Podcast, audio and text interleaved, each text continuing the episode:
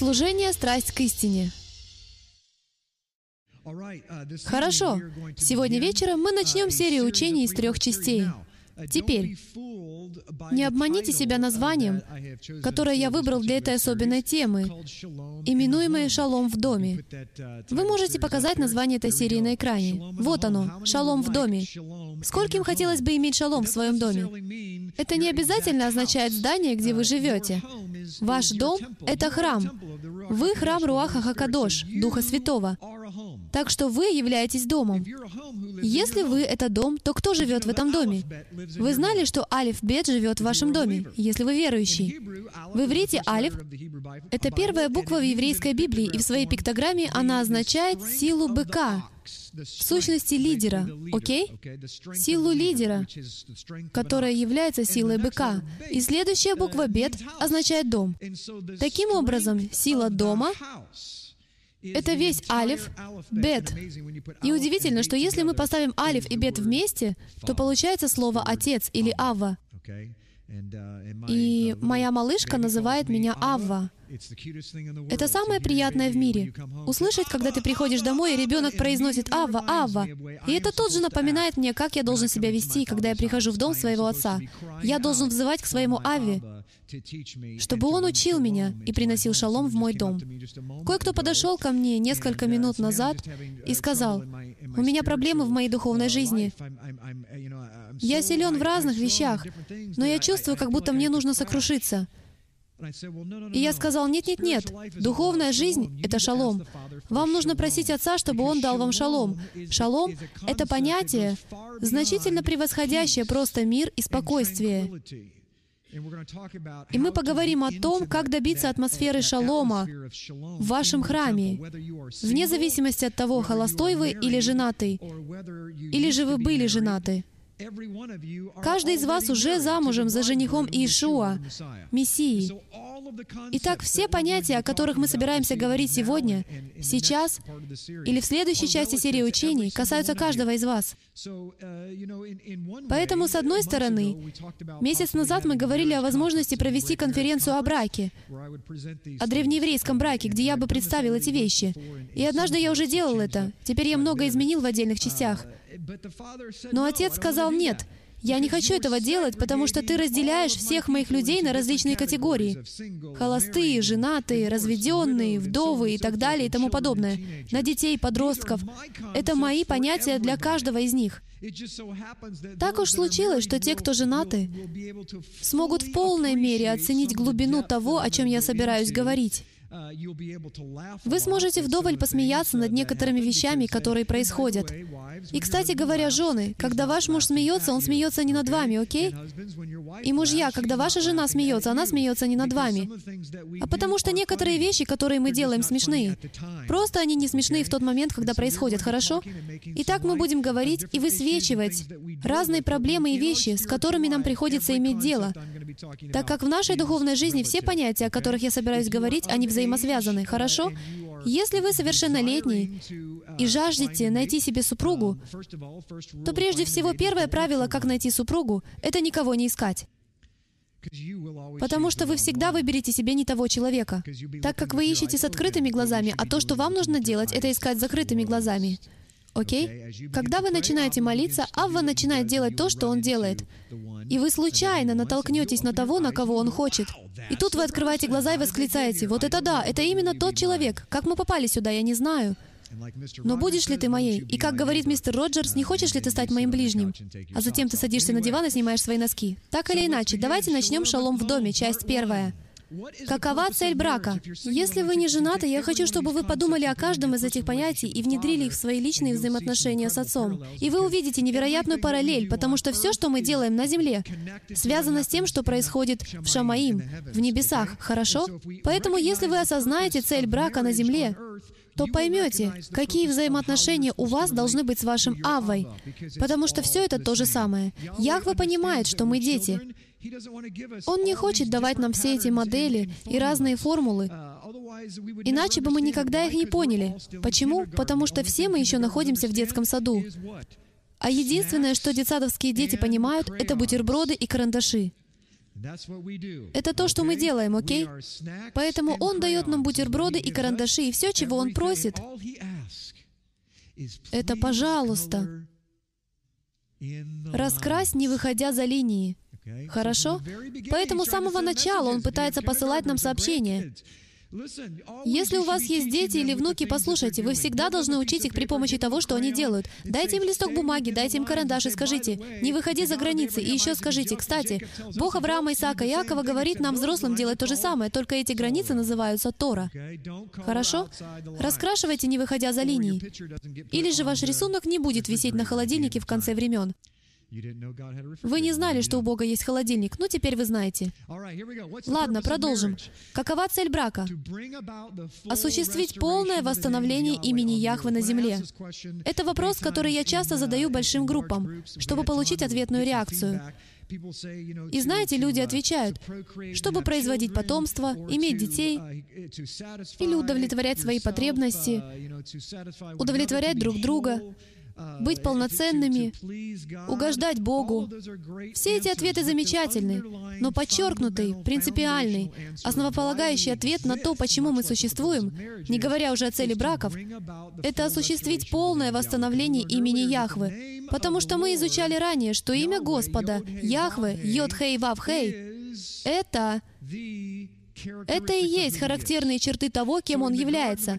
Итак, в саду, когда Адам и Ева согрешили, что произошло? Имя Яхвы было вознесено из сада.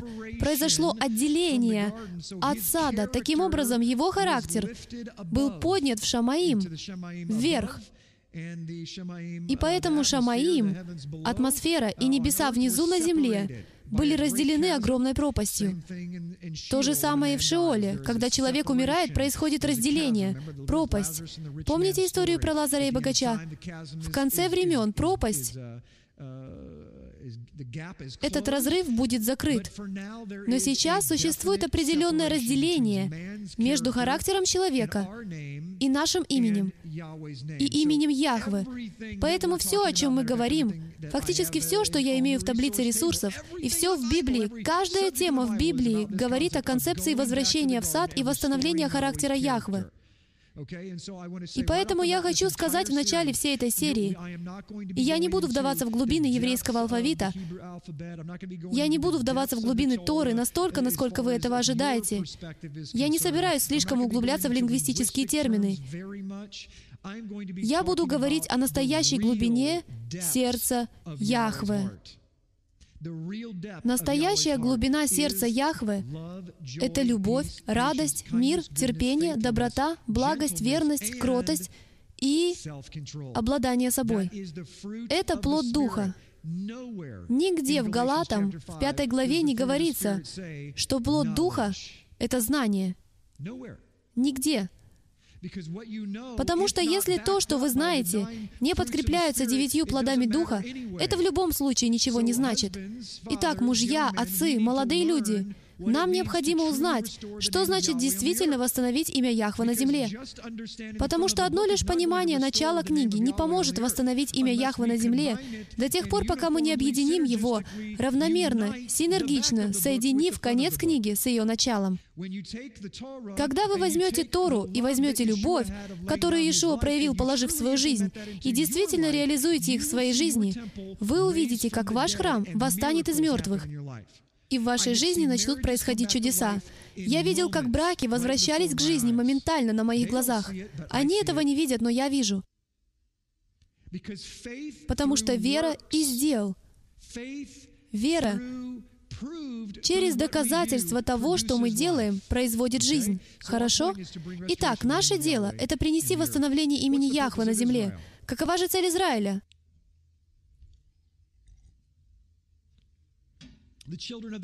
Детей царя. Цель детей царя это осуществить полное восстановление имени Яхва на земле. Видите, я уже говорил вам, и это та же самая миссия для всех. Неважно, кто вы, сколько вам лет, женаты вы или нет, ваша цель — в совершенстве восстановить имя Яхвы. Итак, нам необходимо определить это. Мы должны выяснить, что означает полное имя Яхвы. Йод — это сила правой руки Бога. В древней пиктограмме иврита это правая рука, которая открыта. Это открытая рука могущества и силы. Хей — откровение. Вав — гвоздь. Хей — открывшийся или откровение. Итак, что же в действительности означает имя Яхвы? Правая рука откровения — это откровение о гвозде. Это все об Иешуа. Кто-то спросил меня до этого, как связаны Иешуа и Яхве? Прямо тут, в самом имени Яхве, в своей первоначальной форме. Вы видите, как нам открывается завет о гвозде Иешуа. И Иешуа открыт через могущество правой руки Яхвы, через его правую руку. Вот почему Иешуа — правая рука, сидит по правую руку от Отца. Итак, двое стали одним — как это работает? Посмотрите на это. Вы видите наличие двоих во всем Писании. Библия говорит, двое лучше, чем один. Существует два плеча, поддерживающие одни ворота в скинию. На иврите для двух сторон восточных ворот используется то же самое слово, что и для обозначения плеч. У меня есть учение на эту тему. Я думаю, оно называется кто-нибудь, помогите мне вспомнить название этого учения. Я даже не помню название своего собственного учения. Это Аскини, сделанный по образу человека, и все, что касается этого. Кто-нибудь узнайте о названии, чтобы мне убедиться, что я не ошибаюсь. Но во всяком случае, это действительно увлекательно, потому что древний храм имел форму человеческого тела, форму человека. Поэтому он использует все те же самые слова и для человеческого тела, встроенного в саму скинию. Те же плечи, держащие восточные ворота, это и есть слово «плечи». Два из них держат восточные ворота, не одно. Есть две завесы на двери в скинии во святой святых, связанных между собой в одно. Есть два жертвенника, действующих вместе как один, жертвенник воскурения и медный жертвенник всесожжения. Они брали угли жертвенника со всесожжениями и приносили их на жертвенник для приношения курений. Оба работали в сочетании друг с другом. Жертва связана с молитвой. Послушание лучше жертвы. Поэтому жертва хвалы и послушания связана с молитвой.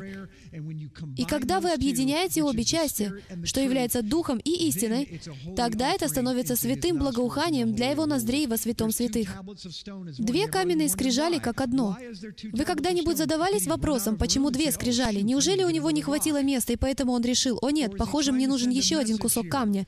Или же через это он пытается сообщить нам послание, что две каменных скрижали представляют один завет, вид которого имеет форму сердца, если вы когда-нибудь обращали на это внимание, и десять.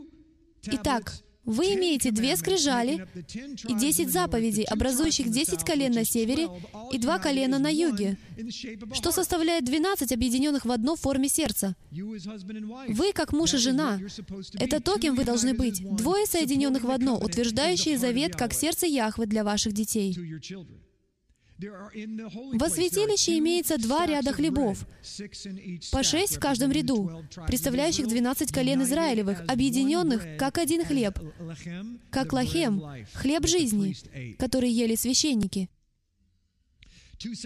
Два пучка веток, выходящих из стебля светильника — Два наконечника на одном столбе по внешней стене двора. Все эти столбы, установленные вокруг двора, были ограждением Яхвы. По сути, они были ограждением Торы, окружавшим сердце Яхвы, которое находилось во Святом Святых в Ковчеге Завета. И есть два наконечника, серебряный и золотой, представляющих человека и Иешуа. Два столба на каждый участок стены. Таким образом, на одном участке стены мы имеем по два столба, и мы имеем стену, окей? Поразительно. Если вы посмотрите на нее, она выглядит как свиток Торы. Изумительно, свиток Торы.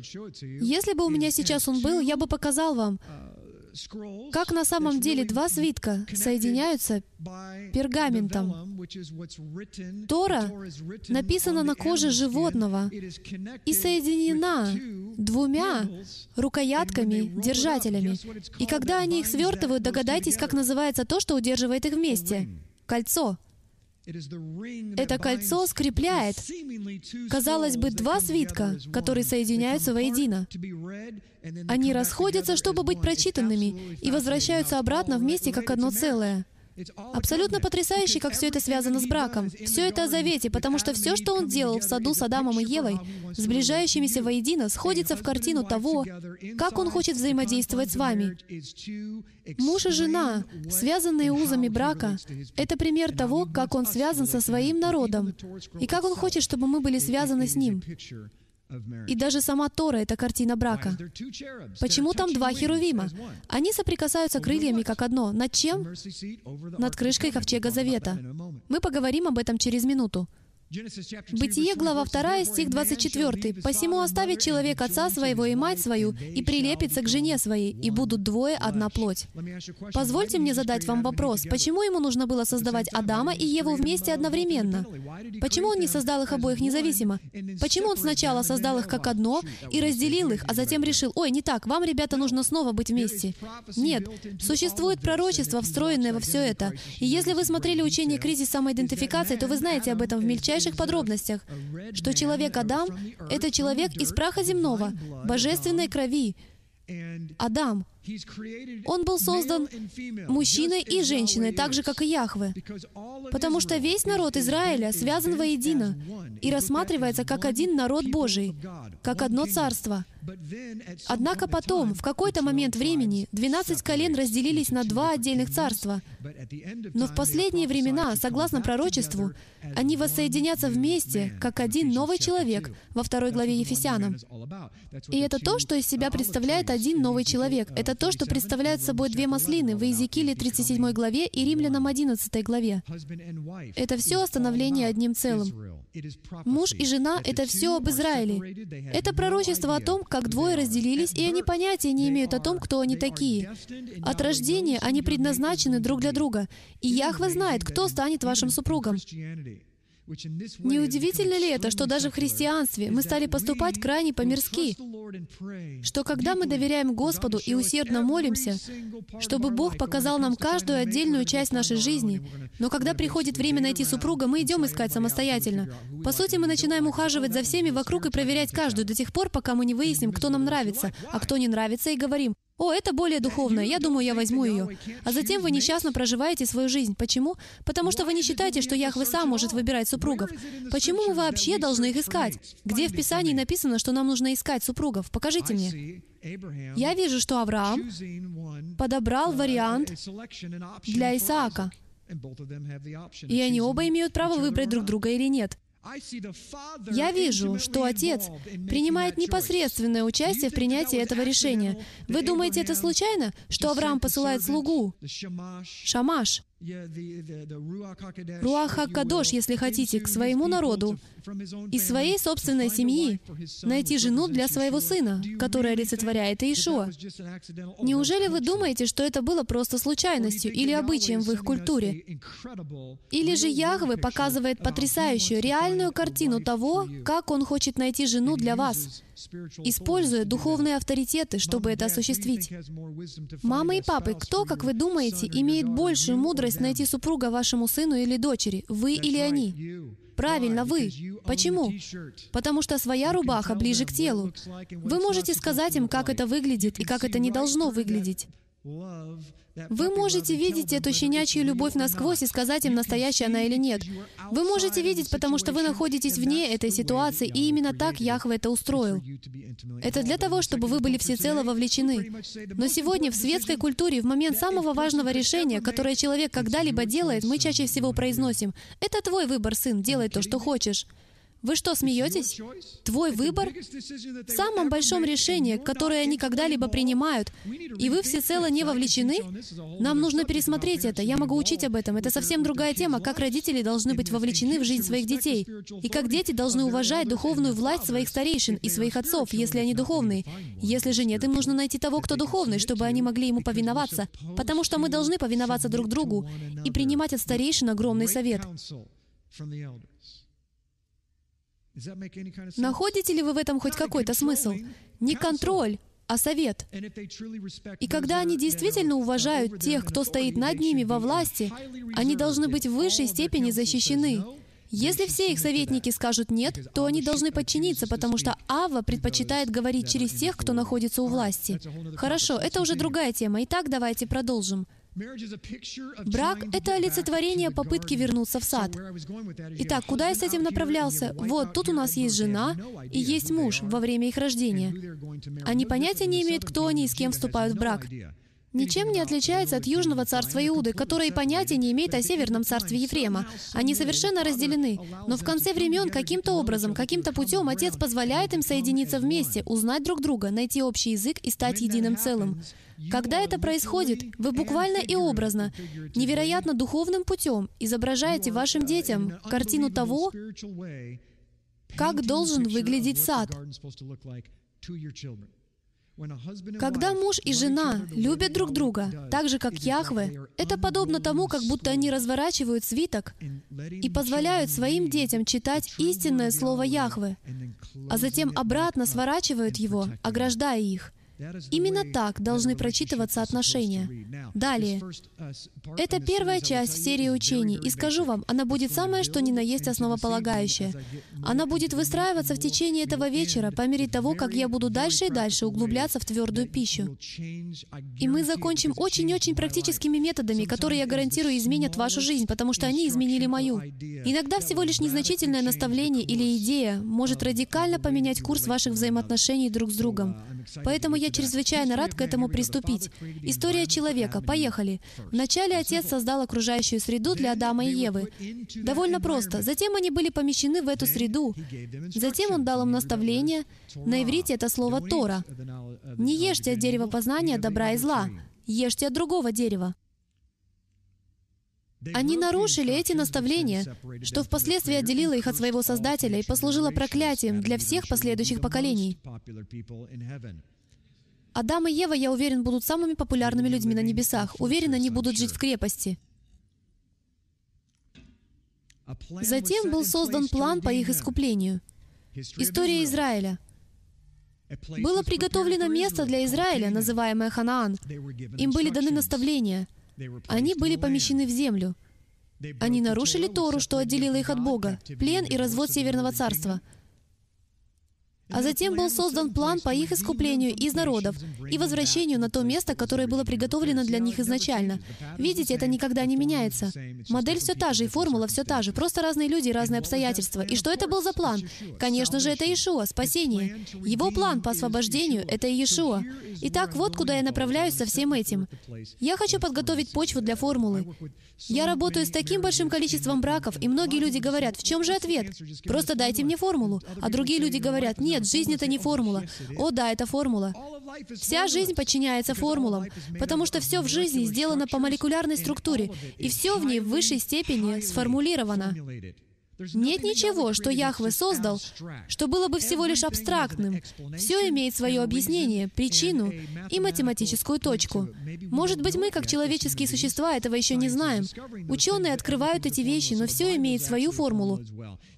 Поэтому Библия также имеет свою формулу. Это очень просто. У горы Синай он говорит, «Будете соблюдать мои заповеди, будете благословлены. Не будете соблюдать, будете прокляты». Это называется формулой. Итак, формула. Если вы имеете проблемы в своей жизни, если вы загнаны в рабство, в плен, может быть, вы чувствуете рабство или неволю в вашей собственной семье, тогда ответ тот же самый. Это спасение, вы уже об этом знаете. Вам необходимо быть спасенными. Вы должны быть спасены из вашей ситуации. Может, не духовно, так как вы уже спасены, но вы должны быть спасены из вашей ситуации. Может быть, это плохая черта характера, с которой вам нужно разобраться. Вы должны быть спасены от той ситуации, той черты характера, от того цвета. Вам кажется, вы не можете избавиться от этого цвета, этой зависимости, что бы то ни было, каким бы ни был тот грех, ответ — это Ишуа.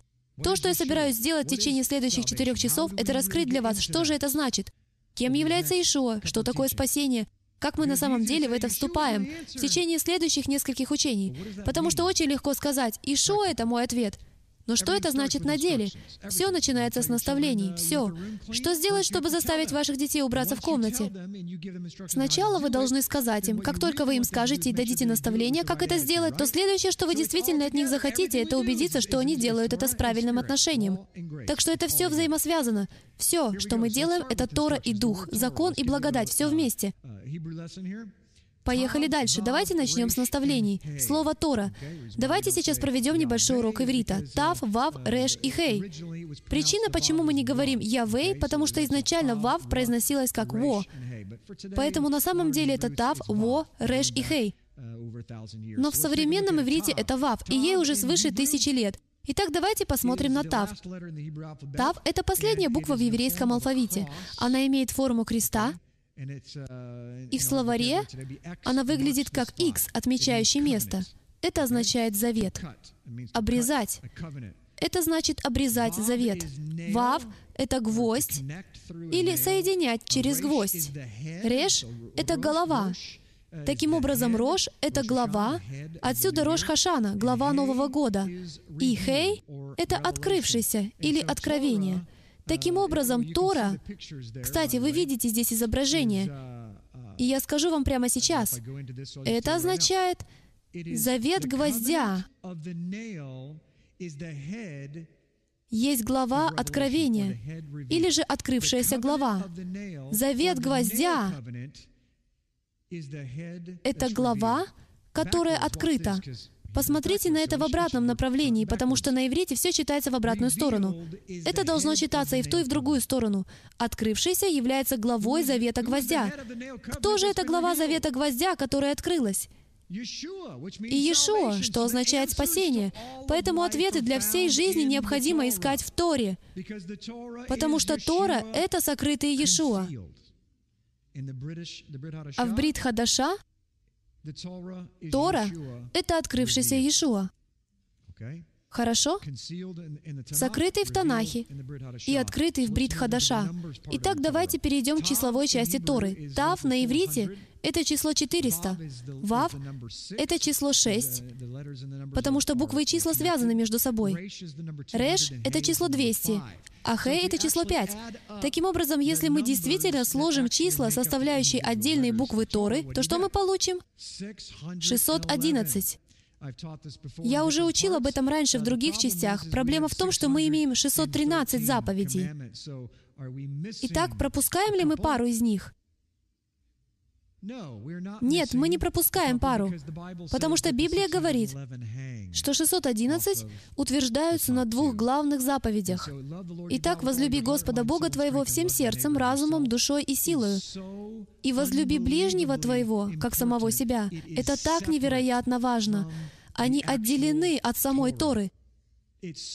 Они настолько возвышены. Помните, я говорил раньше, что некоторые заповеди в Торе даны из-за человеческого греха. Законы многобрачия, законы о рабах, законы о разводах. Он ненавидит все эти вещи. Поэтому он на самом деле был вынужден дать предписание из-за культуры, которая была настолько греховной, иначе человек бы не выжил. Но любовь к Яхве и любовь к ближнему вытесняет человеческое. Однозначно. Поэтому это намного выше остальной части Торы. Вот почему Иешуа говорит, все в Торе утверждается на этих двух заповедях в Евангелиях. Это то, о чем мы будем говорить в эти выходные, или о чем мы будем говорить в этой серии учений. Я мог бы выбрать миллион различных направлений и учить всем этим глубоким вещам. И я сказал, «Отец, ты серьезно? Ты хочешь, чтобы я говорил об этом?» И он отвечает, «Джим, мои люди гибнут в своих взаимоотношениях, потому что они не понимают первых двух заповедей». Зачем идти куда-то еще? Зачем начинать снизу? Давай начнем с верхушки. И таким образом все, что мы делаем, начиная оттуда, будет иметь гораздо больше смысла. Мы хотим быть благословленными Авой, не так ли? Давайте начнем сначала с любви к Нему и любви к ближнему. На сих двух заповедях утверждается весь закон и пророки. Матфея 22.40. И Иешуа есть Тора. Иоанна 1.1. В начале было Слово, и Слово было у Бога, и Слово было Элохим. Итак, поехали. Распад Израиля и семьи напрямую связан с устранением наставлений, будь они Божьи или семейная Тора. Мужчины, вы знали, что у ваших жен есть своя собственная Тора? Если вы этого не знали, то это и есть ваша проблема. Прямо в этом. Конец истории, вы можете пропустить другие две части. Вам необходимо понять, что мы имеем Торы, встроенные в наш собственный дом. Моя состоит в том, что я должен выносить мусор утром по четвергам. Если я не исполняю эту Тору, я об этом узнаю в четверг к обеду. Мы все имеем разные наставления и разные роли, разные обязанности, которые мы должны соблюдать. Если один человек в моем собственном доме, в семье, состоящей из восьми человек, не выполнит свою особую часть Торы, весь дом приходит в упадок. Одна из обязанностей одной из моих дочерей — это мыть посуду. Если она не помоет посуду, то это огромная, огромная проблема в нашем доме. С восемью людьми — это большая проблема. Если кто-то не выносит мусор, то это большая проблема. Вы понимаете, почему Павел говорит, что каждый отдельный член тела крайне необходим? Потому что каждый из вас, как отдельный зубец на шестерне. Если вы уберете один и скажете, «О, на шестерне 56 зубцов», уберите один. Он вам не нужен, просто уберите один. И знаете что? Вы даже не почувствуете этого какое-то время. Затем что происходит? Зубцы по обе стороны от недостающего зубца станут брать на себя нагрузку недостающего и начнут быстрее изнашиваться и станут изношенными. Довольно скоро что случится с теми зубцами? Они сломаются. Так что теперь у нас не достает три зубца. И теперь у вас есть колесо, которое вращается и перескакивает. И каждая часть зубца, видите ли, если каждый зубец на месте, то практически нет никакого давления на зубцы. Но как только вы начнете отсекать члены тела, и их таланты, и их дары от тела, и вы начинаете возлагать это на одного или на нескольких человек, они берут тяжелый груз. И догадайтесь, что происходит. Они истощаются, и они ломаются. Иногда они грешат, потому что они просто не могут выдержать всю тяжесть и давление, которые оказываются на них. Вот почему он говорит, «Не оставляйте собрания своего, а будьте частью тела, мишпаха. Не будьте независимым подрядчиком иври, насколько это возможно. Пытайтесь ухватиться. Делайте все, что в ваших силах, чтобы быть частью тела. Будьте подотчетными и оставайтесь внутри тела, используя свои дары так, как Отец призвал вас это делать. Почему? Потому что, может быть, вы даже не осознаете, какую роль вы сыграете. Может быть, вы просто скажете кому-то «привет», и это спасет этому человеку жизнь. Потому что в тот день он собирался выйти за дверь своей школы и покончить жизнь самоубийством, и уже имел приготовленные в своей машине пистолет и патрон. Но защитник школьной футбольной команды открыл для нее дверь на пути к выходу из класса. И это произвело на нее такое сильное впечатление — он даже не знал, что он сделал. Она завернула извлеченную пулю в салфетку, нашла его класс и положила ему на парту. Он открыл это и прочитал. «Ты спас мою жизнь». Кстати говоря, это реальная история. Вы не знаете, какое влияние вы имеете внутри тела. Будьте частью тела. Используйте свои дары. Проявляйте любовь к кому-то, потому что вы не знаете, где они находятся. Вы не знаете, через что они проходят. Поэтому они капризны. Преодолейте это. Возможно, вы были капризным две недели тому назад, и все остальные вынуждены были с этим мириться. У всех у нас бывают подобные дни, не так ли? Почему же мы иногда настолько нетерпимы друг к другу? Мы не знаем, через что люди проходят. И разрушение семьи всегда напрямую связано с устранением, отрицанием или нарушением некоторых инструкций. Итак, если мы ценим правила и понимаем, что все наставления связаны с любовью к Яхве и с любовью к Его невесте, то все работает. Если очень коротко, вы можете выключить всю эту серию, если вы поймете суть следующего утверждения, которое я собираюсь сделать. Если вы желаете иметь невероятные отношения с вашей супругой, все, что вам нужно сделать, это просто умереть за свою невесту и вы будете жить. Если вы не умрете за свою невесту, то будете самым несчастным человеком на земле, потому что вы будете жить под проклятием. Прежде чем пришел Иешуа, между невестой и женихом было проклятие. Иешуа решил, «Хорошо, у нас проблема, наши отношения испорчены. Но что я собираюсь сделать, так это соединить обе стороны вместе. И как я это сделаю? Я докажу ей, что она не права. Это способ номер один. Доказать своей жене, что она не права, и все будет просто превосходно, так? Почему же это первое, что мы делаем? Если я докажу другому человеку, о, когда я докажу другому человеку, что он не прав, тогда они перейдут на мою сторону, и все будут счастливы. Если бы они только узнали, что я от начала был прав, у нас не было бы этой проблемы. Нет. И Иешуа знал, что невеста была не права. Это она согрешила. Невеста не в смысле женского рода, но нас как целого. Итак, что же он решил сделать? Он не желает поступать согласно логике. Поэтому он разорвал цепь и цикл смерти и проклятия просто посредством смирения самого себя, даже до смерти на кресте. И когда он забрал ее грех, пришла новая жизнь, и она пробудилась, чтобы увидеть то, что он пытался сказать все это время. И это работает в обоих случаях. Если вы хотите, чтобы ваш муж понял какие-то вещи, потому что мы болваны и слепцы, умрите. Мы поговорим об этом больше. Будьте смиренными. Итак, начнем с самого главного. Стандартом для брака является полное согласие с волей Яхвы. Стих номер один о браке в Библии. Готовы к нему? 1 Иоанна, глава 5, стих 2. Здесь сказано следующее. «Что мы любим детей Божиих, узнаем из того, когда любим Яхве и соблюдаем заповеди Его. Ибо это есть любовь к Богу, чтобы мы соблюдали заповеди Его. И заповеди Его не тяжкие. Вы можете сказать, минуточку, ведь есть же целая книга песни песней, из которой ты мог бы выбрать стих номер один о браке. Разве не потрясающе узнать, что стих номер один во всей Библии о браке — это не то, что вы думаете, Потому что мы только что доказали, что все проблемы в отношениях возвращаются к факту, что человечество любит нарушать инструкции. И Яхве, Бог, создал простую формулу.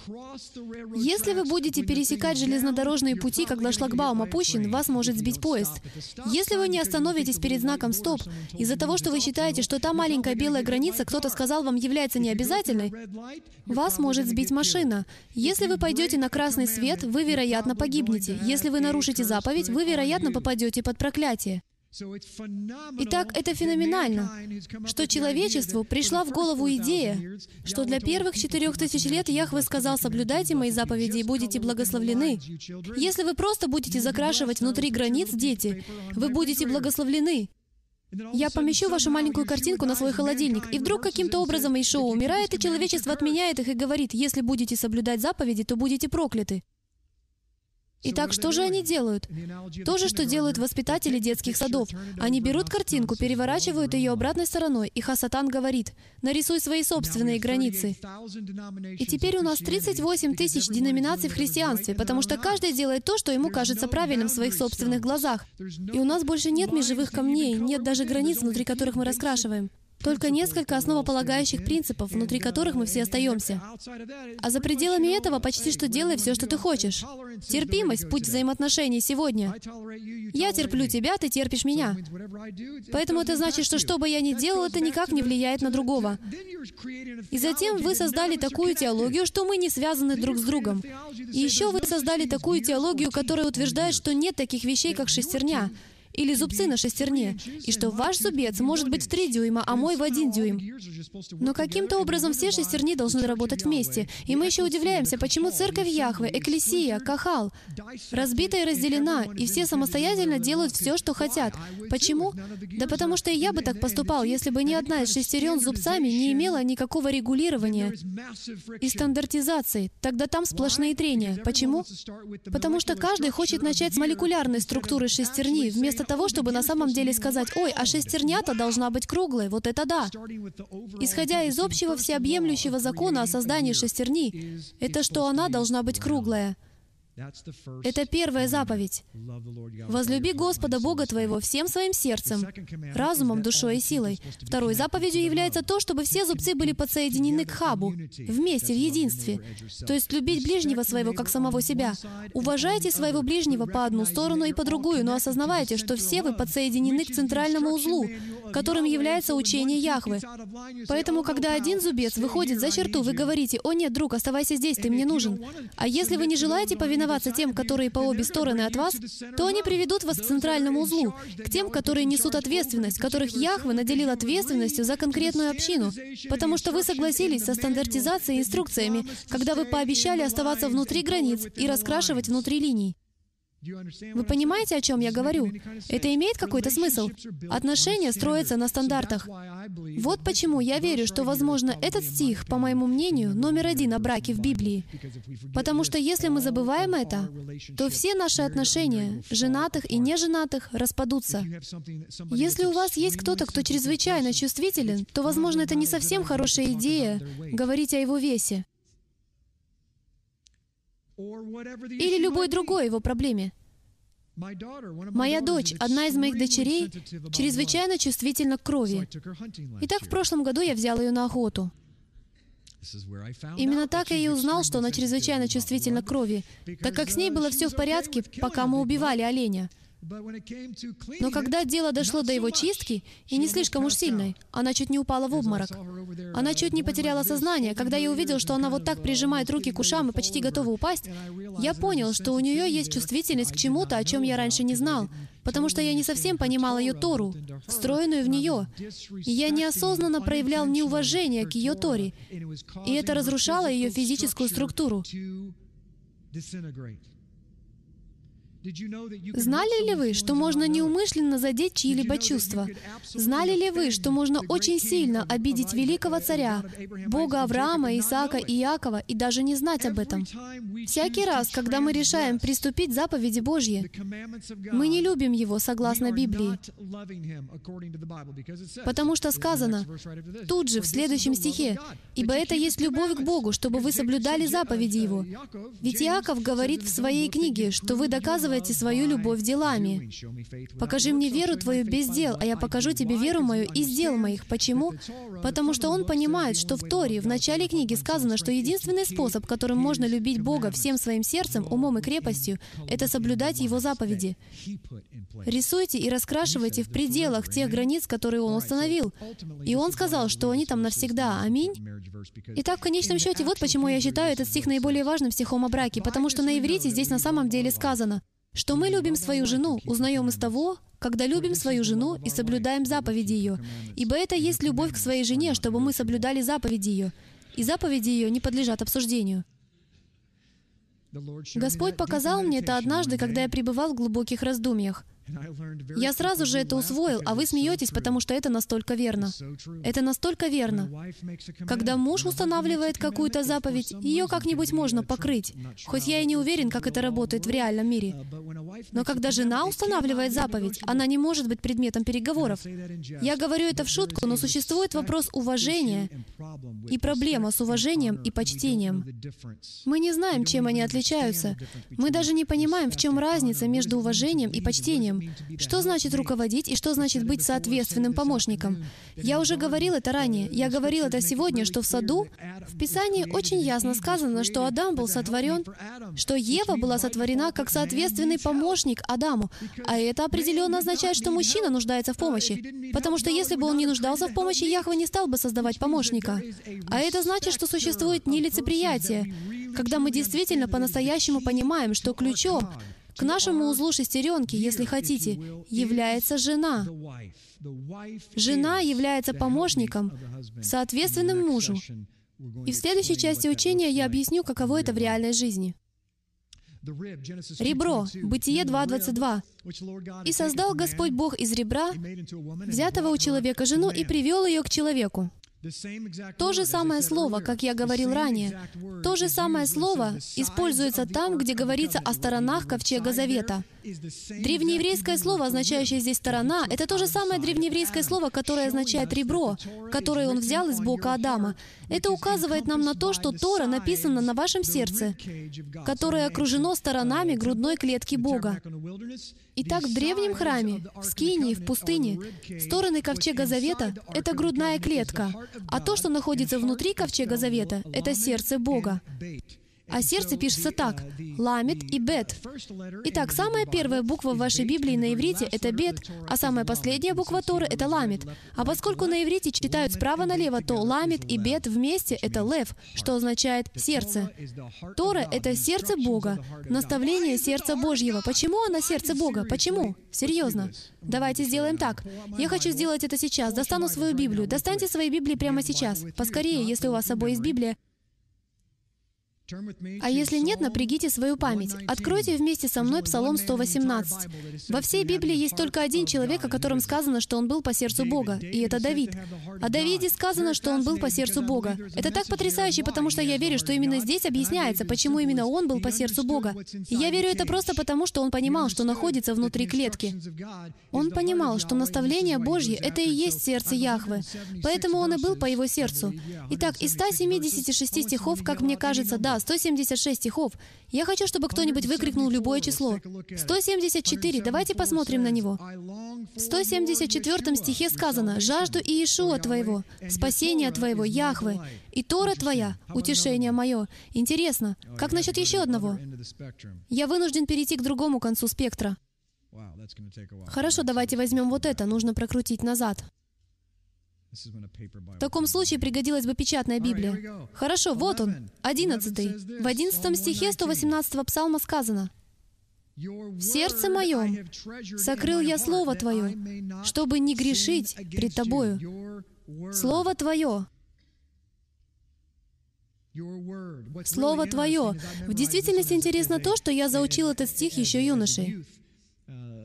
Псалом 118, с 9 по 11 стихи. «В сердце моем сокрыл я Слово Твое, как юноше содержать в чистоте путь свой, хранением себя по Слову Твоему. В сердце моем сокрыл я Слово Твое, чтобы не грешить пред Тобою. И я не знал до тех пор, пока не начал изучать начало книги, что мой молодежный пастор неправильно это цитировал и неправильно обучал меня с самого начала. Он пропускал целый стих. Это был не Псалом 118 с 9 по 11, а Псалом 118, 9 и 11 стихи. Что ж, послушайте 10 стих. В 9 стихе сказано, «Хранением себя по слову Твоему. Всем сердцем моим ищу Тебя. Не дай мне уклониться от заповедей Твоих». Интересно, почему он пропускал этот стих? Как насчет другого стиха, седьмой? «Я славил бы Тебя в правоте сердца, поучаясь судам правды Твоей». Следующий, 140. Мы переходим к Псалму 118, стиху 140, где сказано, «Слово Твое весьма чисто, и раб твой возлюбил его. Кто-нибудь это видит? Как насчет, давайте выберем еще один, 142. Правда твоя, правда вечная, и Тора твоя истина. Так можно продолжать и продолжать. Возьмите любой стих, который только хотите, из этой самой длинной главы Библии, написанной единственным человеком, названным по сердцу Бога, и вы поймете почему. Все потому, что его желанием было, проснувшись утром, размышлять над Торой день и ночь. Почему? Потому что это сухой документ? Нет, потому что он понимал, что Тора на иврите — это открытие открывшийся завет гвоздя. Иешуа является спасением, встроенным в Тору. Поэтому Иешуа сказал, «Если бы вы понимали начало книги, написанное Моисеем, то вы бы понимали меня. Но, очевидно, вы меня не понимаете, потому что вы не понимаете наставления. Я — пограничный камень. Кто пребывает во мне, в том и я пребываю. Понимаете? Он — пограничный камень, Он — ограда. Поэтому Он и говорит, есть только одни восточные ворота, и Он говорит, я есть путь, истина и жизнь. Как может быть, что Он — путь, истина и жизнь, а не Мухаммед, не Кришна, не Будда или кто-нибудь другой? Потому что Он и есть жизнь. Он ее сотворил. Он и есть Тора. Есть только одни ворота, через Него. Если бы Кришна создал Тору, то он мог бы на это претендовать, но именно Иешуа является Словом Божьим, ставшим плотью. Нет никого другого. Нет иного пути, потому что есть только одно спасение, и оно обозначается одним именем Иешуа. Грудная клетка, ковчег завета. Заповеди глубоко внутри. И Еремия 31.31. Тора написана на вашем сердце, внутри святого святых. Мы говорим, что Иисус приходит в ваше сердце и живет в нем. Что происходит на самом деле? Вы что, серьезно? Когда вы видели, чтобы Иисус ходил по Назарету и Галилее и говорил, «Позвольте мне рассказать вам Евангелие. Хочет ли кто-нибудь пригласить меня в свое сердце? Я вижу вашу руку». Вы этого никогда не видели. А вот что Он говорит. «Придите, возьмите свой крест и следуйте за мной». Что Он говорит на самом деле? «Узнай мое сердце». Изучай мои наставления. Итак, двое становятся одним. Это удивительно. Какое потрясающее словесное изображение. Наш Бог так велик. Можно услышать на это аминь? Посмотрите. Ковчег Завета на иврите — это слово мужского рода. Оно мужского рода. Ковчег — это понятие мужского рода. Крышка Ковчега Завета, или Хесед, если хотите. Угадайте, что это? Это женский род. Это слово женского рода, так же, как и слово «руах» женского рода. Итак, у вас есть мужская часть Ковчега Завета и женская часть Ковчега Завета. Угадайте, в каком порядке они находятся? Разве это не является очень-очень удивительным? Потому что если вы посмотрите на это, то действительно увидите, как должен быть устроен брак. Сам по себе ковчег завета является основополагающим камнем, на который помещена крышка ковчега завета. Внутри него находятся наставления для семьи. В действительности Тора должна быть написана на сердце мужа, а от его сердца переходить к его жене а затем через святилище ко всему остальному миру. Итак, основание и Тора встроены в мужчину. Он должен быть раввином, учителем своего дома, царственным священником своего дома. Внутри Торы находятся наставления, которые позволяют ему быть праведным судьей. Удивительно то, что Яхве обдумал все это и решил. Поскольку они не очень-то пишут «мой закон у себя на сердце», то они не будут поступать правильно, а это означает, что они будут судить жестоко. Итак, вот что я сделаю. Я покрою ковчег завета милостью. И где он восседает? На крышке Ковчега Завета. Итак, суд находится под ним, откуда, кстати, проистекает река жизни, из которой, согласно Танаху, вышел огонь, когда Надав и Авиуд принесли чуждый огонь. Откуда, по-вашему, взялся тот огонь? Он происходит от суда, находящегося под крышкой. Но слава Господу за кровь Иешуа. В Библии сказано следующее. Женщины должны соединиться с мужчинами, и милость и суд становятся неразличимы.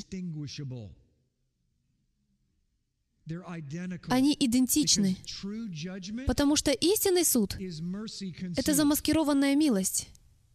Видите ли, когда я говорю слово «суд», вы думаете о том, чтобы послать кого-то в ад, не так ли? Когда я говорю слово «суд», вы думаете о тюремном заключении. Когда я говорю слово «суд», вы думаете о чем-то плохом, но это неправильное определение того, что такое суд. Суд — это способность распознать добро и зло. Суд — это способность понять, когда говорить, а когда промолчать. В действительности суд — это милость. Хотите верьте, хотите нет. Когда кто-то грешит против меня, он поступает неправильно, он обижает меня, и не имеет значения, считает ли он сам так, согласен ли он со мной. Такие люди разбивают мое сердце. Они нарушают Тору своими поступками. Они приступают наставления и Слово Божьего. У меня есть выбор. Либо я позволю смерти и проклятию, выйти из-под меня и осудить их огнем Божьим, либо я позволю милостивой стороне того, что находится подо мной, такому суду, выйти и поглотить их. Итак, я выбираю. И надеюсь, хотя часто мне не очень хорошо это удается, но нам дается наставление проявлять милость. Знаете почему? Потому что есть такое понятие, которое называется «суд у Великого Белого Престола», и я вполне уверен, что он ничего не упустит. Итак, если он ждет не только до того времени, когда Иешуа сюда вернется, но и еще тысячи лет после того, чтобы судить всех людей, то кто мы такие, чтобы начать судить их уже сейчас? Вы не знаете их положение, вы не знаете, что они испытывают. Итак, когда кто-то грешит, ваше задание — подойти к нему и с любовью обличать, запрещать, увещевать со всяким долготерпением и назиданием. Мы почему-то об этом забываем, потому что нам так хочется сказать, ты нарушаешь Тору, ты нарушаешь наставление, ты грешишь, ты идешь в ад. Тогда как сам факт, что вы это говорите, значит, что вы грешите, потому что вы не имеете права судить своего брата, имея бревно в своем глазу. Выньте бревно из своего глаза, и тогда вы сможете ясно видеть, а затем проявить милость, ведь те, кто видит ясно, осознают, что их положение ничем не отличается от положения их ближнего. Все мы в незавидном положении. Без Иешуа Мессии мы в большой беде. Слава Господу, что в Библии сказано в Иакова 2.13, «Ибо суд без милости, не оказавшему милости. Милость превозносится над судом». Если вы действительно хотите преуспевать в своей жизни и во взаимоотношениях, то вы должны, вы обязаны, вы должны соблюдать этот принцип, принцип, который ускользал от Джима Стейли в течение 38 лет его жизни — Потому что я могу рассказывать вам, что сказано в книге наставлений. Я могу пересказывать вам, что в ней сказано от корки до корки, но чтобы действительно все это осуществлять с любовью, милостью, состраданием, добротой и кротостью, вот этого мне никак не удавалось. Почему? Потому что я с головой ушел в книгу. А что хочет от меня Яхве? Чтобы я воссел на престоле вместе с Ним. А для того, чтобы мне с Ним воссесть на престоле, я должен понять значение крышки завета. Потому что истинный судья знает, когда нужно отпустить. И истинный судья знает, когда отпускать не нужно. Если у вас есть дети, вы точно знаете, о чем я говорю. Иногда вы судите, а иногда отпускаете, чтобы дать наставление позже. Если вы хотите, я лишь быстро упомяну об этом сегодня вечером. Но есть один быстрый способ полностью устранить проблемы в ваших взаимоотношениях. Когда вас обидели, не говорите ничего. Выждите. Вы ждите удобного момента, чтобы дать наставления. Почему? Потому что тогда эти наставления будут без эмоций. Хасатан использует эмоции. Он не может использовать наставления Яхвы. Итак, единственный способ проникнуть в жизнь людей и заразить их — это сделать что? Проникнуть в сферу эмоций. Итак, если вы не контролируете сферу своих эмоций, то это будет делать Он.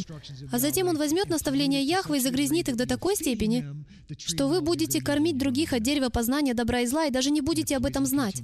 И этот яд будет распространяться, потому что они обидятся на то, как вы с ними обращаетесь. Не на то, что вы говорите. Вы кормите их от дерева познания добра и зла. Яхве встроил в ваше тело наставление насчет того, как вам любить друг друга. Вот как работает сердце. Приступим. В основном оно разделено на две части, то есть на четыре четверти. Это правое предсердие и левое, хорошо? Итак, вы видите правую сторону вашего сердца и левую сторону вашего сердца. Это так восхитительно, потому что сколько из вас знает, что ваше сердце делает так, тук-тук, тук-тук. И большая проблема, если оно сделает только так, тук, потому что оно ждет этого. Тук-тук. Оно не стукнет на одной стороне до тех пор, пока не стукнет на другой. Знали ли вы, что плуг тянут два быка?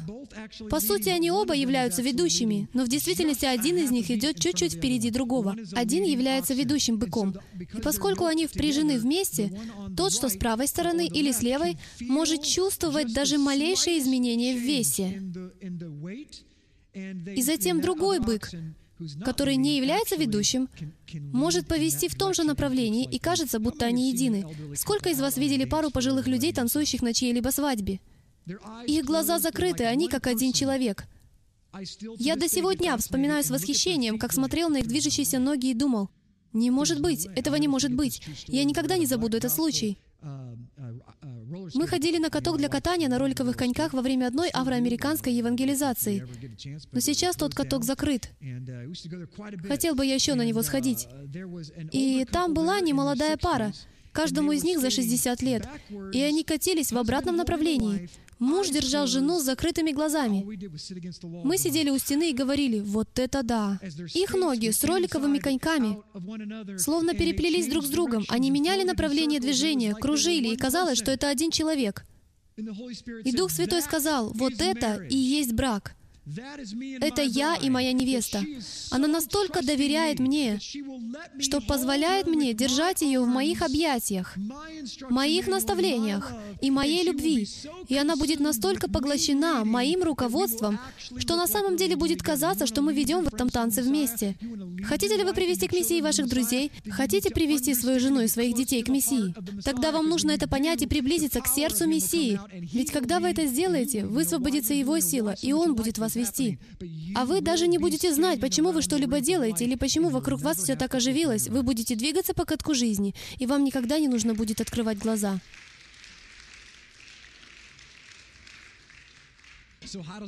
Итак, как же работает сердце? Это так потрясающе. Приступим. Правые камеры сердца втягивают кровь с низким содержанием кислорода. Хорошо? Итак, кровь поступает в организм, и она красная и полностью насыщена клетками кислорода, исполнена жизни. Жизнь в крови, не так ли? Мы знаем это по науке. Потому что кислород поступает в клетки, клетки впитывают кислород, и они отдают им токсины, а кровь дает им кислород, и таким образом поступает новая жизнь. Они обмениваются. Это постоянный обмен. Токсины — жизнь, токсины — жизнь. Весь организм полностью задействован в принятии жизни и отдаче токсинов. Итак, кровь возвращается, и она уже не настолько красная.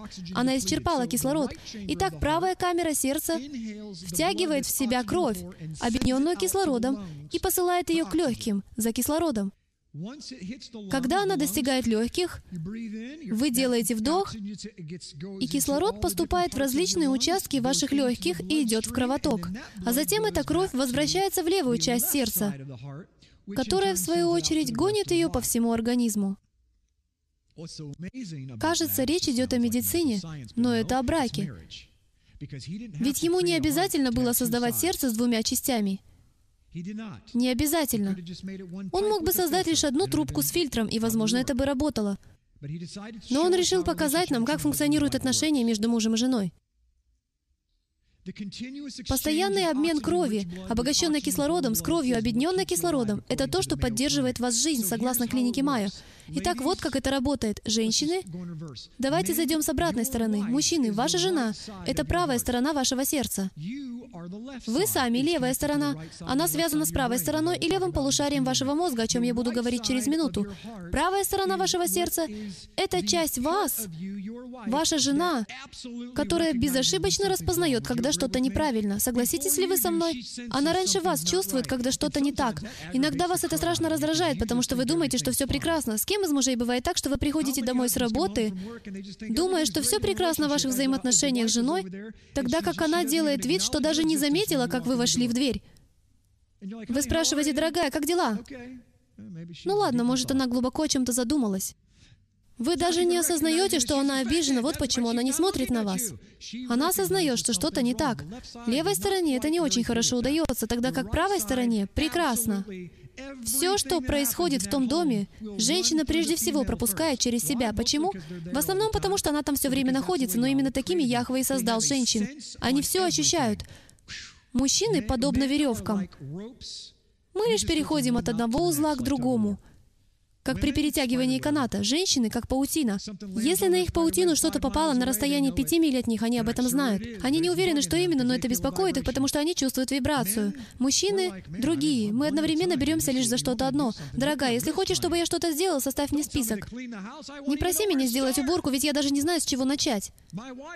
Наконец, моя жена через 10 лет поняла, что я не шучу. Она думала, что я увиливаю от работы. Однажды, придя домой, я нашел список. Она думала, ага, теперь ты попался. Я же обрадовался, ну наконец-то. Это похоже на то, когда мы едем по дороге и проезжаем мимо других людей, а затем идем в придорожный туалет с 14 детьми, и я говорю, давайте быстрее, нас догоняют люди, которых я обогнал 4 часа назад. Вся жизнь — соревнования, и я хочу вычеркивать задания из своего списка. Мужчины не совсем это понимают. Мы не можем всего охватить и прочувствовать, как это могут женщины. Итак, правая сторона сердца все понимает и распознает объединенную кислородом кровь. Вот самая большая проблема, которую женщины создают в своих взаимоотношениях. Женщины, послушайте внимательно. Самая большая проблема, которую вы создаете, это то, что вы берете объединенную кислородом кровь и направляете ее в левую часть вашего сердца и пихаете ее мужу в лицо, и вы нарушаете Тору вашей стороны сердца.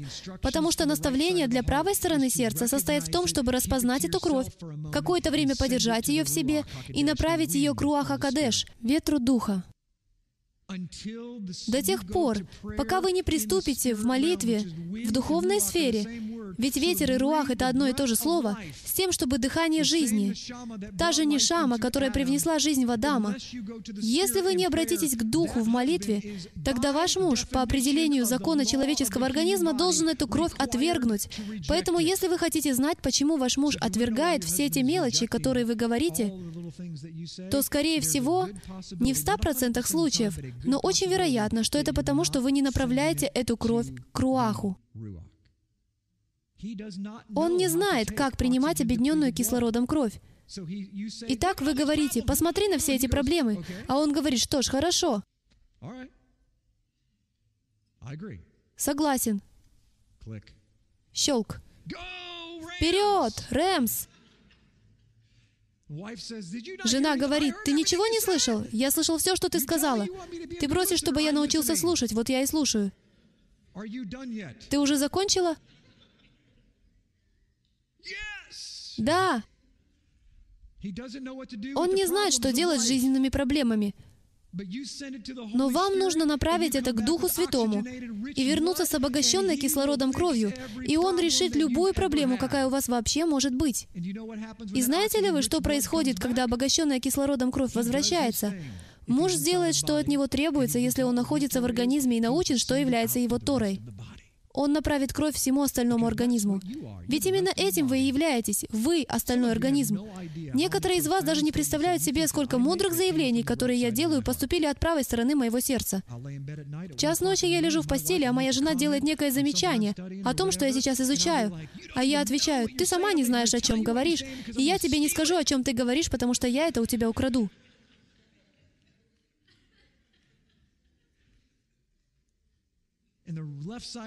И левой стороне достается за это вся честь, но именно правая сторона предоставляет кислород. Мужчины, вот правило для вас. Признайте, что ваша жена настолько близка к Духу Святому, как вам никогда не быть. В чем состоит работа Духа Святого? В том, чтобы выявить все ваши недостатки. Итак, когда она начинает так поступать, в этом нет ее вины. Это Яхве создал ее такой. Вы называете это пилить и ныть. Он называет это обличать во грехе. Я женат вот уже 16 лет, но думаю, я и на пальцах одной руки не сосчитаю, сколько раз моя жена была неправа. Споры продолжаются по несколько дней. Когда я уже усвою урок? С вероятностью 99% неправым окажусь именно я. Мне лучше сразу это признать, ведь даже если это и окажется тем одним процентом, то я, наверное, в любом случае заслуживаю это за что-то, о чем она даже не знает. Давайте рассмотрим мозг. Мы почти закончили. Правое и левое полушарие головного мозга. Нам известно от ученых, что левое полушарие мозга очень аналитическое, логическое, и оно сконцентрировано на языке. Оно очень, так сказать, офисное, очень аналитическое и очень математическое. Мужчины склонны видеть все черно-белым. В основном у них преобладает левое полушарие. Впрочем, не у всех, но в основном. Есть и много женщин, у которых преобладает левое полушарие мозга. Но в духовной сфере все они с преобладающим правым полушарием, и я поговорю об этом через минуту. Но в общем у мужчин преобладает левое полушарие мозга, а у женщин преобладает правое. Только представьте себе, правая сторона сердца связана с правой стороной головного мозга, в том, что касается духовных связей между ними. Вот лучшее изображение для всех вас, люди с преобладающим правым полушарием. Видите ли, люди с преобладающим левым полушарием говорят, «Ясно, я это понял», а люди с преобладающим правым говорят, «Это самая глупая мерзкая картинка, которую я когда-либо видел. Это похоже на лежащую у кого-то на голове тряпку». А теперь люди с преобладающим правым полушарием скажут, «О, здесь нам есть о чем поговорить. У нас тут разноцветные картинки». Потому что именно такими являются люди с преобладающим правым полушарием. Они мыслят очень абстрактно, очень художественно. Они очень открыты, они легки на подъем. Они могут действовать экспромтом, они очень творческие люди. Вы видите здесь мальчика, который запускает воздушного змея, в то время как люди в левом полушарии работают в офисных ячейках. Левое полушарие без правого полушария — это самое скучное и жалкое место, в котором вы только можете оказаться. Сколько из вас любят работать в офисных ячейках? Никто не поднял руку. Жизнь прекрасна, когда вы находитесь в поле. Но проблема в том, что если вы будете находиться в поле слишком долго, вы проголодаетесь, вам понадобится что-то съесть, и потому вам лучше будет вернуться в офисную ячейку. И так они работают рука об руку, левое и правое полушарие головного мозга. То же самое с правой стороной сердца и левой стороной сердца. Почему же он все сотворил таким образом? Все дело в домах Израилевых, в Северном доме и Южном доме. Они являются двумя совершенно независимыми царствами. Но если вы проследите за ними до самого... Я не знаю, что это за научный термин, пусть вам расскажет врач. Но в той точке, где они сходятся, они едины. У основания вы не заметите разницы до тех пор, пока они не выйдут и не станут двумя совершенно разными долями, соединенными в одном корне, простирающимся в нервную систему через позвоночник. Возможно ли иметь закупоренную артерию и не знать об этом? Конечно.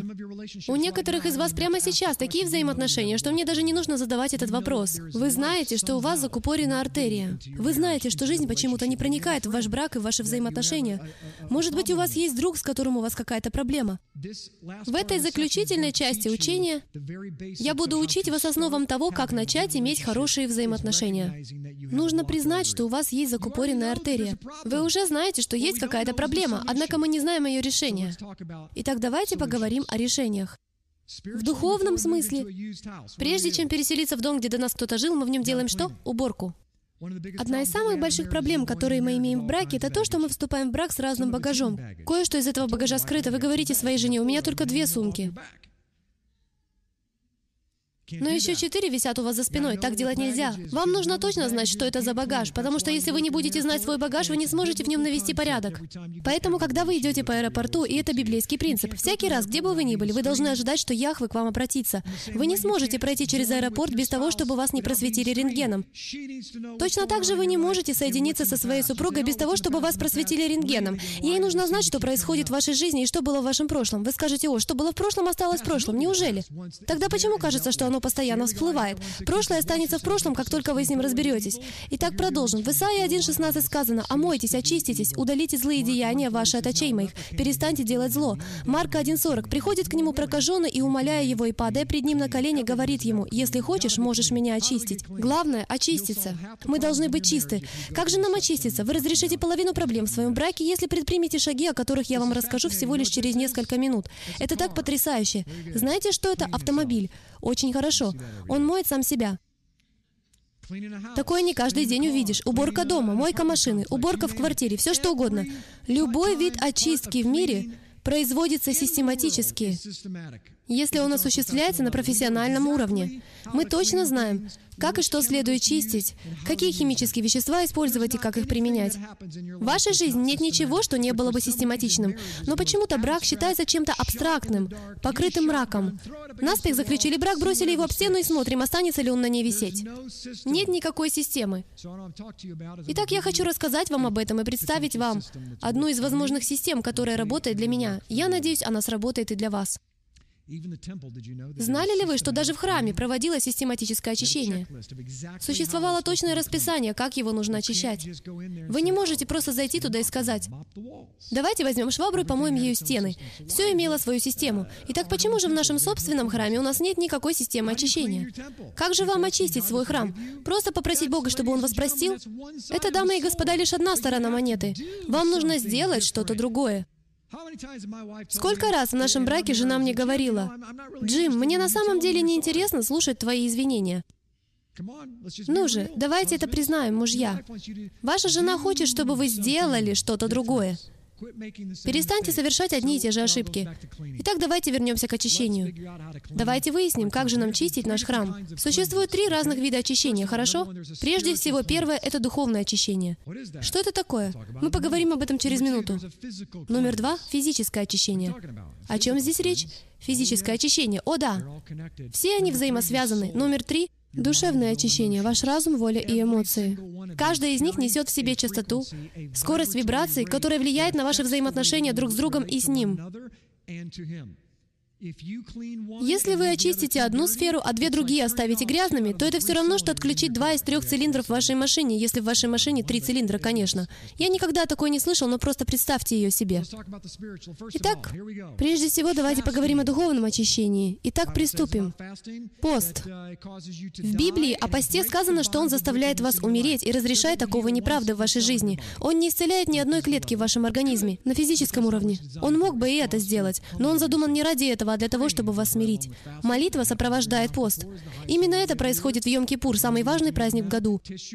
Мы уже к нему приближаемся. Тшува, раскаяние, возвращение. Оно означает, что вы делаете что-то другое. Освобождение от нечистых духов. Вы в них не верите? Тогда вы, наверное, давно не читали Новый Завет. Более 95% чудес, которые творила Иешуа в отношении людей, исцеляя их, были связаны с тем или иным бесом. Пусть вам это не нравится так же, как и мне, но просто таковы факты. Нечистые духи находятся в невидимом для нас измерении, и они влияют на вас гораздо больше, чем вы можете себе представить. Если вы хотите получить об этом больше информации, то я советую вам приобрести учение «Великий обман». Я уделил, наверное, около трех часов учению на эту тему. Это учение о том, что делают нечистые духи, как избавиться от них в вашей жизни, откуда вообще берется грех, почему вы подвергаетесь таким сильным искушениям и так далее и тому подобное. Закрытие дверей, открывшихся в результате родовых проклятий, душевных травм или личных грехов. Мы должны понять, что это значит. Мы знаем, что все мы рождены во грехе из-за Адама. Но некоторые из вас рождены калеками, потому что к вам перешло то, что делали ваши родители. Физический пример этого – женщина, у которой зависимость от кокаина. У ее ребенка тоже зависимость от кокаина. Это несправедливо. Но ребенку необходимо очиститься, прежде чем он или она станет жизнеспособным человеком и будет что-то делать во благо обществу. То же самое и в духовной сфере. Вы рождены с чем-то большим, чем просто греховное проклятие. Если ваши родители имели... Я вижу это каждый день. Мне даже не нужно для этого читать Библию. Потому что люди садятся на мою кушетку и рассказывают мне свои истории, а я говорю, надо же, я уже 50 раз слышала эту историю. Что-то было у папы с мамой, и теперь то же самое происходит у их сына или их дочери. А они даже не знали, что это было у их мамы и папы. Прошло уже много-много-много лет. Почему же это происходит? Потому что есть проклятие, помещенное в духовную ДНК, которое проникает в ДНК физическую. Ведь все это взаимосвязано. Вы должны это разрушить. В Библии говорится о родовых проклятиях, вплоть до третьего-четвертого поколения. Есть и физическое очищение. Вы спросите, зачем, Джим? К примеру, я только что окончил 21-дневный курс очищения организма. Я никогда в жизни не очищал организм. Почему? Потому что я люблю еду и против таких очищений. Очищать значит есть здоровую пищу. Авва говорит, «Погоди, Джим, ты не понимаешь, как я создал тебя. Я не создал тебя греком с тремя разными отделениями.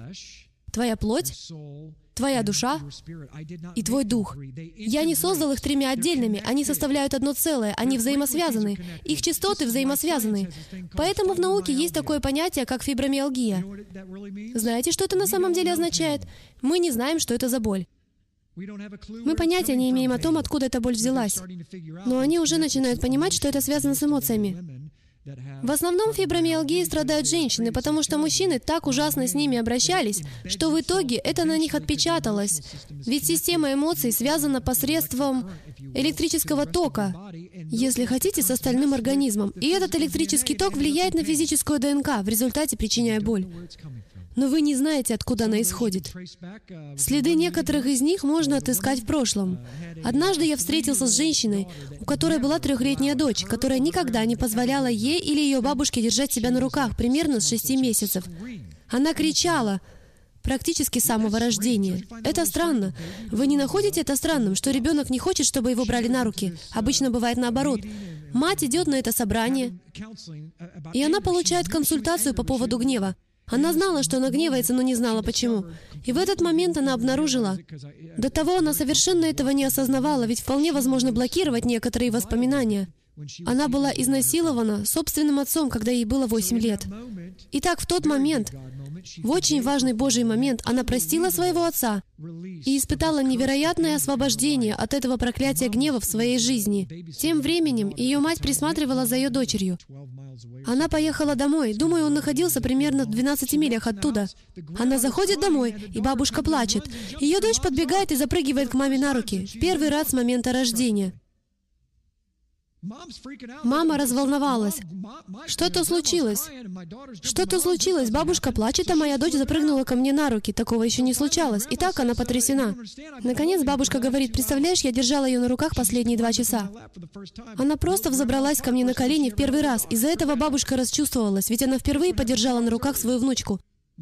Угадайте, что же случилось за два часа до того?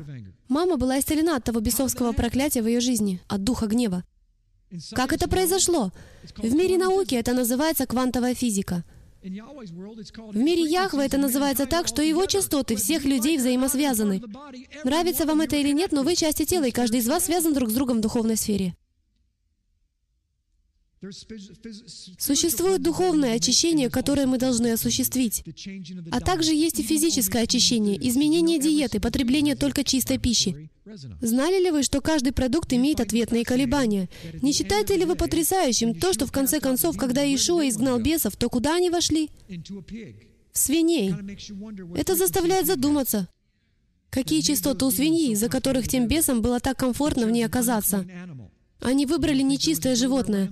Вам не кажется, что где-то рядом там был козел или ягненок? Но они избрали стадо свиней. Физические упражнения, все эти вещи порождают жизненные силы, которые влияют и на духовную сферу. Нам нужно это осознавать. Я все больше это осознаю. Я не могу вам даже передать, но за последние 25 дней моей жизни, в течение этого очищения, я получил больше сверхъестественных, изменяющих жизнь откровений, чем возможно за всю мою жизнь. Потому что знаете ли вы, что случилось со мной за 21 день? Буду предельно честен с вами. В течение 38 лет моей жизни, как я говорил, я понимал суд или закон Божий, что правильно, что неправильно, но я никогда не понимал крышки ковчега. А это означает, что я никогда не понимал свою жену. И сейчас я полностью раскрою перед вами свою душу. В течение того 21 дня Отец мне сказал, «Я посажу тебя в угол». Знаете, что это за угол? Это крышка ковчега. И Он сказал, «Посиди здесь какое-то время». Позволь мне показать тебе мою любовь. Позволь мне показать тебе ту сторону сердца, которой тебе не достает, потому что у тебя аритмия. Знаешь, что у тебя? У тебя шумы в сердце, когда у тебя аритмия. Знаете, чем я страдаю? С самого рождения. Шумами в сердце. Даже при помощи физического строения моего организма мой отец пытался объяснить мне с самого первого дня, что я не иду в ногу с другой стороной моего сердца. И лишь после физического очищения я верю, что это не совпадение. Мое восприятие всего усилилось, потому что во мне больше нет токсинов, которые бы сдерживали меня. Сколько из вас знает, что когда вы больны физически, это не лучшее время для того, чтобы быть духовным?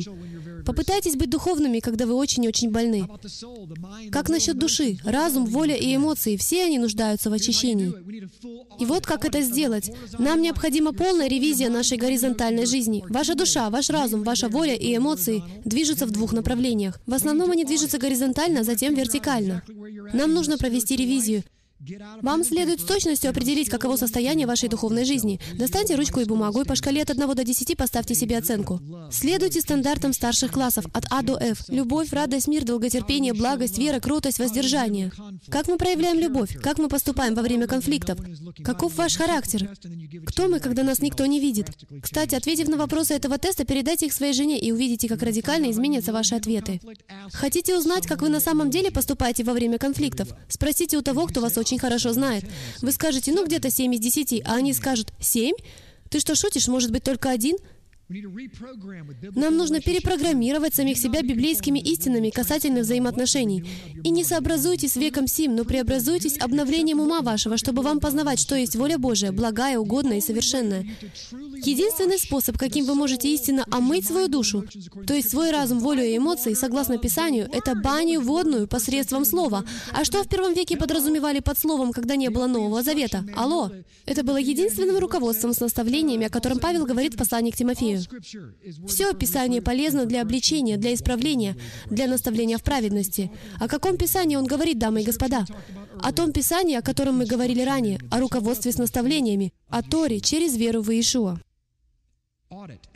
Ревизия. Все начинается с ревизии. Мое физическое очищение началось со сканирования. Я осознал, что у меня уже почти диабет. Почему меня это не удивило? За две недели до того Дух Святой так четко положил мне на сердце то, что я был болен и не знал этого. И всякий раз, когда я смотрел на сладости или на десерт, я испытывал обличение во грехе.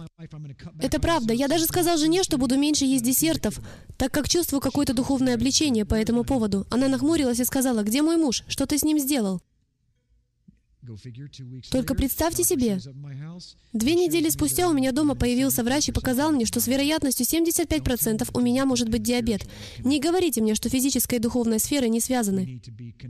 Мы должны быть связаны во всем, и мы должны проводить ревизию всего, что происходит в нашей жизни. Итак, ответ для решения ваших проблем во взаимоотношениях — это, во-первых, признать, что у вас есть проблема, во-вторых, ревизия. Именно это мы и делаем в серии учений под названием «Великая ревизия Церкви». Я рассматриваю все богословские понятия понятия и сопоставляю это с тем, что на самом деле говорится в Библии, потому что единственный способ найти ответ — это осознать, что у вас есть проблема. Когда вы идете к врачу, что вы делаете? Вы не заходите в кабинет врача и просто там не сидите. Ведь он задаст вам 500 вопросов обо всем, что с вами происходило, в том числе, как звали вашу собаку, которая у вас была, когда вы учились в школе. Он не знает почему, я не знаю почему. Я думаю, даже он не знает, зачем нужны все эти вопросы, но изначально кто-то это знал. Каждый вопрос там неспроста. Это и называется ревизией. Ему нужно знать о вас все для того, чтобы правильно поставить вам диагноз. Знали ли вы, что слова «врач» и «раввин» являются однокоренными на иврите, потому что они анализируют, они способны правильно различить истину, а затем дать вам рекомендации. Именно это делают раввины, именно это делают учителя. Они верно преподают Слово Божье. Итак, когда вы обращаетесь за советом, то хороший учитель должен знать руководство с наставлениями, знать границы и сказать, «О, вот где вы переступили черту, вот что вам нужно сделать. Вернитесь назад в этом направлении». Как это связано с физическим уровнем? Вы и ваши взаимоотношения. Вам нужно быть чувствительным к своему ближнему, и, скорее всего, это будет ваша супруга. И, скорее всего, если у вас хорошая жена, она будет преследовать вас, как охотничья собака. Знаете почему? Потому что кроме нее до вас никому нет дела. Если вы выйдете на люди с расстегнутой ширинкой, то ваши друзья вас засмеют. И только лишь ваша жена прикроет вас и скажет вам, что у вас расстегнута ширинка. Потому что никто не позаботится о вас так, как ваша жена. И так кажется, будто она вас пилит, но на самом деле это сам Яхве говорит через вашего лучшего друга, чтобы попытаться на вас повлиять ради решения ваших проблем. Возможно, это связано с духами, которые есть в вас. Может быть, это родовые проклятия, от которых вам нужно избавиться. Итак, когда ваша жена начинает буквально нападать на вас, я хочу, чтобы вы представили себе следующую картину. Это предупреждающий индикатор в вашей машине. Или символ «Проверьте двигатель». Он то мигает, то загорается, то гаснет. Когда ваша жена начинает вам выговаривать, то это как сигнал «Проверьте двигатель». С вашим двигателем что-то не так, а вы этого не знаете. Ведь вы считаете, что с вами все в порядке. Вы выехали на шоссе, и кажется, что все в порядке. С моим двигателем ничего плохого не случилось. Тогда почему мигает этот сигнал? Потому что к этому индикатору подсоединен такой проводок, которого нет у вас. Он связан со всеми компонентами вашего двигателя. Яхве создал вашу жену. А если вы не женаты, то это ваши друзья вокруг вас, ваши духовные лидеры, чтобы держать под прицелом каждую систему, которая у вас есть. Если вы не обратите внимания на предупредительный сигнал, то в определенный момент с вами внезапно произойдет бум, и вы окажетесь на обочине дороги. И тогда жена действительно разозлится. Или если вы отправитесь в поход и попытаетесь заснуть снаружи своей палатки, тогда как вокруг стаи волков, пусть ваша палатка из материала толщиной с бумагу, но почему-то в ней вы чувствуете себя в безопасности. Я не уверен, чем это вызвано, но мы так устроены, что чувствуем себя в безопасности, только находясь внутри города. Оставайтесь внутри. Руководство с наставлениями. И номер два, я хочу, чтобы вы, мужчины, поняли, что ваша жена это охранная сигнализация. Она — это трансмиссия. Она индикатор «Проверьте двигатель». Она является той, кто возьмет свои дары, данные ей Богом, и сообщит вам о том, что что-то не так. Она покажет вам такой ракурс, о существовании которого вы даже не знали. И она скажет вам, «Вошел грабитель, вошел злой дух, вошло родовое проклятие. Ты только что согрешил и даже не заметил». И она мигает, мигает. Я не знаю, что делать, кроме как жаловаться, потому что Бог сказал мне так делать. А, поспеши, сделай же что-нибудь что-нибудь, сделай что-нибудь. Вот-вот произойдет что-то плохое, а муж говорит, замолчи, ты меня с ума сведешь. Неужели ты не видишь, я пытаюсь смотреть футбол? И затем весь дом падет, и грабитель вынесет все из дома, и однажды муж проснется, выключит телевизор, а жены нет, детей нет, и собака сдохла. И их никак не вернуть, потому что это не песня в стиле кантри. Последнее, но не менее важное. Для того, чтобы все это исправить, нужно пройти все виды очищения, необходимые вам, чтобы очиститься. Ваша душа нуждается в очищении, ваш разум, воля и эмоции. Проведите ревизию. Я укажу вам самые важные условия того, как этого достичь, а вы затем вернитесь к ним. Купите DVD и смотрите его, нажимая паузу. Сядьте вместе с женой, изучите все это и дайте себе оценку. И не обижайтесь, ведь она не будет лгать. Она вам даже поставит лишний балл, потому что она знает, какой вы.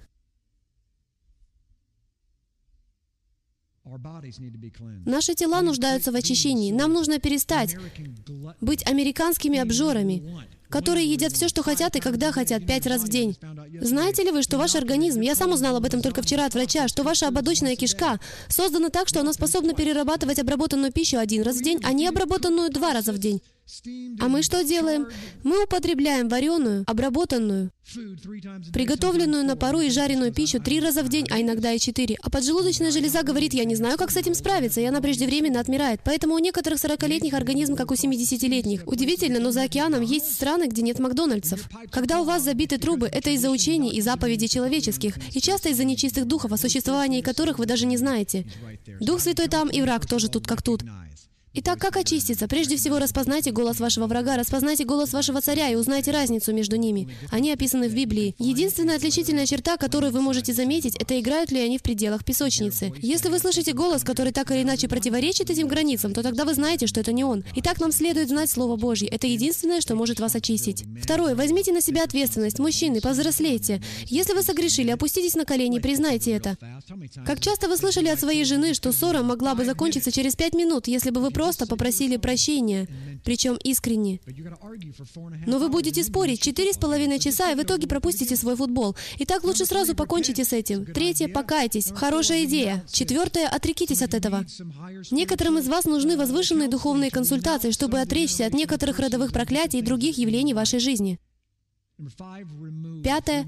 Удалите. Удалите грех из своей жизни, удалите искушение. Станьте подотчетными перед другими людьми, которые помогут отстроить ваш забор.